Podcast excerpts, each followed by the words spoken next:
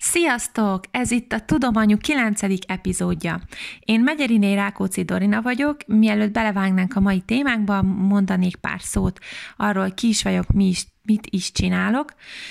Én tudományos ismeretterjesztéssel foglalkozom, Dodo Sapiensként megtaláltok engem a közösségi médiában és a dodosapiens.hu weboldalon. Mint ahogy az összes eddigi epizódhoz, úgy ehhez is fog tartozni egy blogbejegyzés, a dodosapiens.hu per blog oldalon, és ott majd megtaláljátok a témához kapcsolódó forrásaimat és egyéb cikkeket.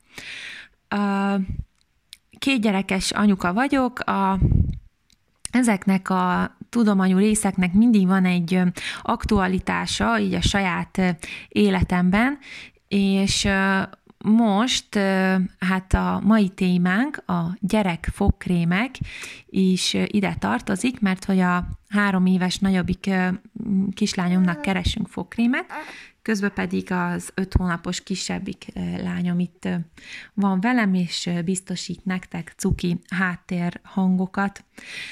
Na, tehát akkor beszélgessünk kicsit a gyerekfogkrémekről. Ez, ez a rész hasonló lesz a fürdetőkrémes részhez, tehát most is pár vegyületről fogok beszélni, mert mikor keresgéltem a neten, hogy milyen fokrémet vegyünk a lányunknak, akkor hát nagyon érdekes dolgokra bukkantam, és, és szeretném, hogyha ha, ha ti is úgy tisztán látnátok, hogy hogy hogy is, hogy is van ez a téma, ezek a bizonyos kémiai anyagok és mesterséges összetevők ezekről. Mit kell tudni? Mit tud a tudomány? Na, öm, ja, amolyan nulladik lépésként beszéljük meg azt, hogy gyerekeknek csak gyerek fogkrémet adunk. Ez nagyon fontos, mert bármelyik vegyületről is legyen szó, az mindig jobb, ha kevesebb van belőle, mint több, és a gyerekeknek szánt készítményeket direkt úgy készítik el, hogy az a gyerekeknek megfelelő mennyiségben tartalmazzon bármilyen anyagot is, tehát gyerekeknek gyerekfogkrém. Na, lássuk csak, hát mi minden is lehet egy fogkrémben.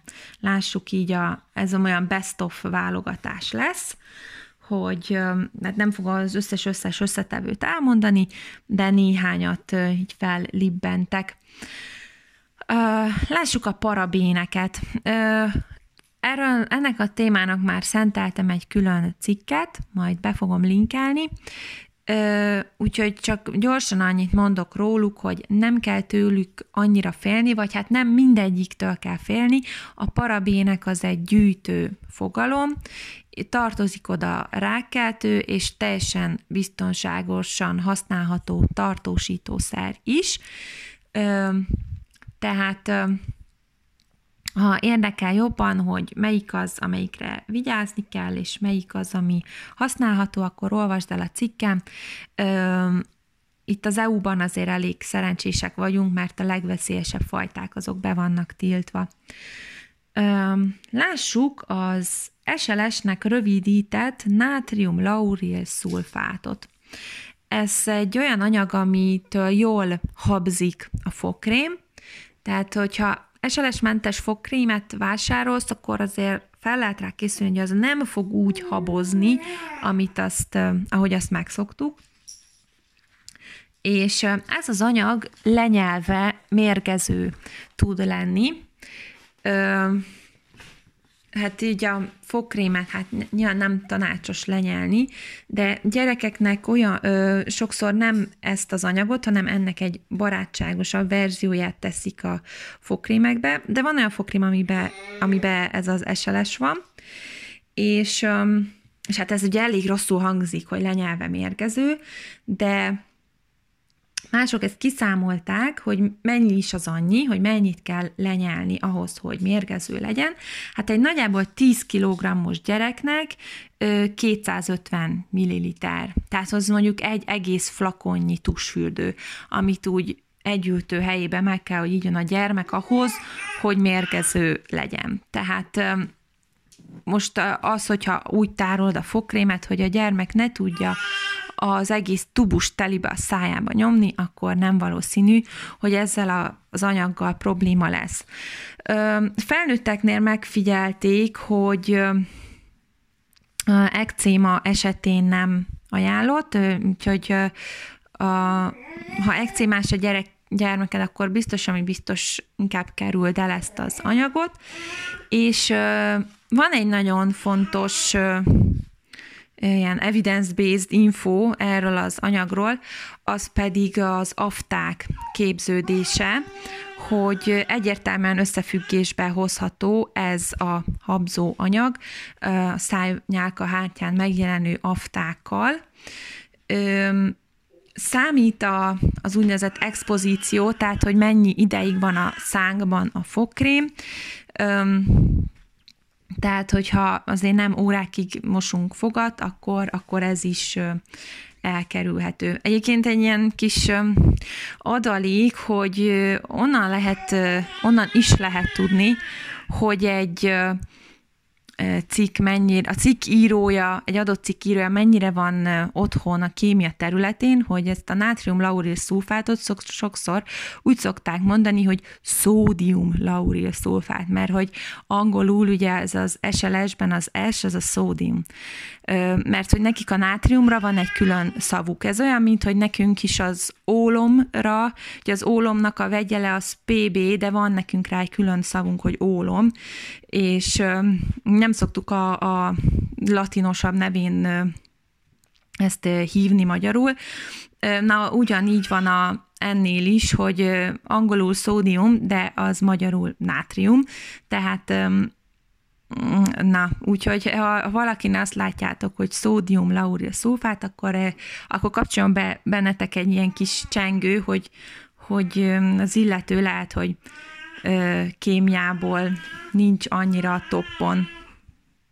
Na, legyen a következő, az a kőolaj származékok. Jaj, hát ezt is nagyon szeretem, ez a parabének, ez valamelyest hasonló, ők is el vannak küldve mindennek, minden ők a felelősek, minden rosszér, ö, pedig ö, itt is, itt is azért árnyaltabb a képennél, a fogkrémekben, tehát nyilván ez is egy gyűjtő fogalom, de a fogkrémekben általában propilenglikol szokott előfordulni. Ez egy olyan anyag, ami belélegezve káros, hát ne lélegezd be a fogkrémet. Jó, tehát ennyi, ezt meg is beszéltük.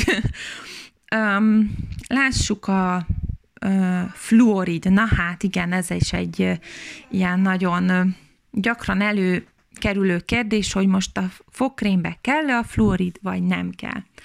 Az evidence-based válasz az, hogy ha van, az is jó, ha nincs, az is jó. A fluor az egy mérgező anyag, az elemi fluor. A fluorid az a, az ionos formája, de tudni kell azt is a fluorról, hogy ez egy nagyon fontos nyomelem. Tehát a szervezetünk felépítésében szerepet játszik, mondhatjuk úgy is, hogy van bennünk fluor. A csont és a fogak képződéséhez van rá szükségünk, és ezért sokáig azt javasolták, hogy a fogkrémben mindenképpen legyen fluorid, hogy, hogy be tudjon épülni a fogakba. Hát ezt azóta már több kutatás is vitatja, hogy nem sok értelme van, nem is olyan jól szívódik azonnan föl, meg épül be, de de van olyan kutatás is, ami azt mondja, hogy, hogy szuper, és csak ez a jó, tehát így ebben a tekintetben így ez a kb. mindegy. Annyit azért még lehet tudni, hogy a szerves fluor, tehát hogyha ilyen szerves vegyületbe van beleépítve a fluor, akkor annak az ég a világon semmi káros hatása nincs, és egyébként is a fluoridot ö, olyan koncentrációba teszik a fogkrémekbe, hogy az nem, nem éri el azt a határértéket, ami problémát okozna. Tehát ilyen borsónyi mennyiség, amit a fogkrémre, na, na szóval a fogkefére teszünk, az, az nem árt. Úgyhogy igazából tudatos döntés tud lenni az is, ha fluoridosat veszel, és az is, hogyha nem. Ezt most azért mondom, mert volt olyan cikk, ahol kifejezetten azt mondták, hogy hogy hogy is volt, hogy tudatos szülő, vagy felelősségteljes szülő, az nem vesz fluoridos fogkrémet. Na, hát ezt így hagyjuk, tehát mm, ha veszel, az is jó, ha nem, az is jó. Na, menjünk tovább. Lássuk a limonént. Ez egy erősen allergizáló vegyület. A nevét azt a citrusféléktől kaptam, na, citrusfélékről kapta, mert hogy abban van, azokban van a legtöbb ebből, de a fenyőben és a borsmentaolajban is megtalálható,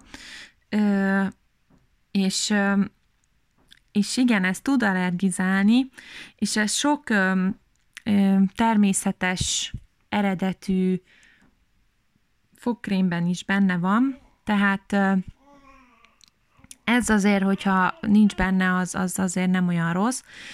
De itt is a mennyiség, tehát hogy abban a borsónyi ö, méretben, amennyiben használsz egy gyerekfogkrémet, nem valószínű, hogy, hogy allergizálni fog, de mondjuk, ha, ha, hogy mondjam, nagyobb a család kitettsége a limonénnek, tehát, hogy borsmenta illóolajat használunk, és társai, akkor azért előfordulhat, hogy allergizál.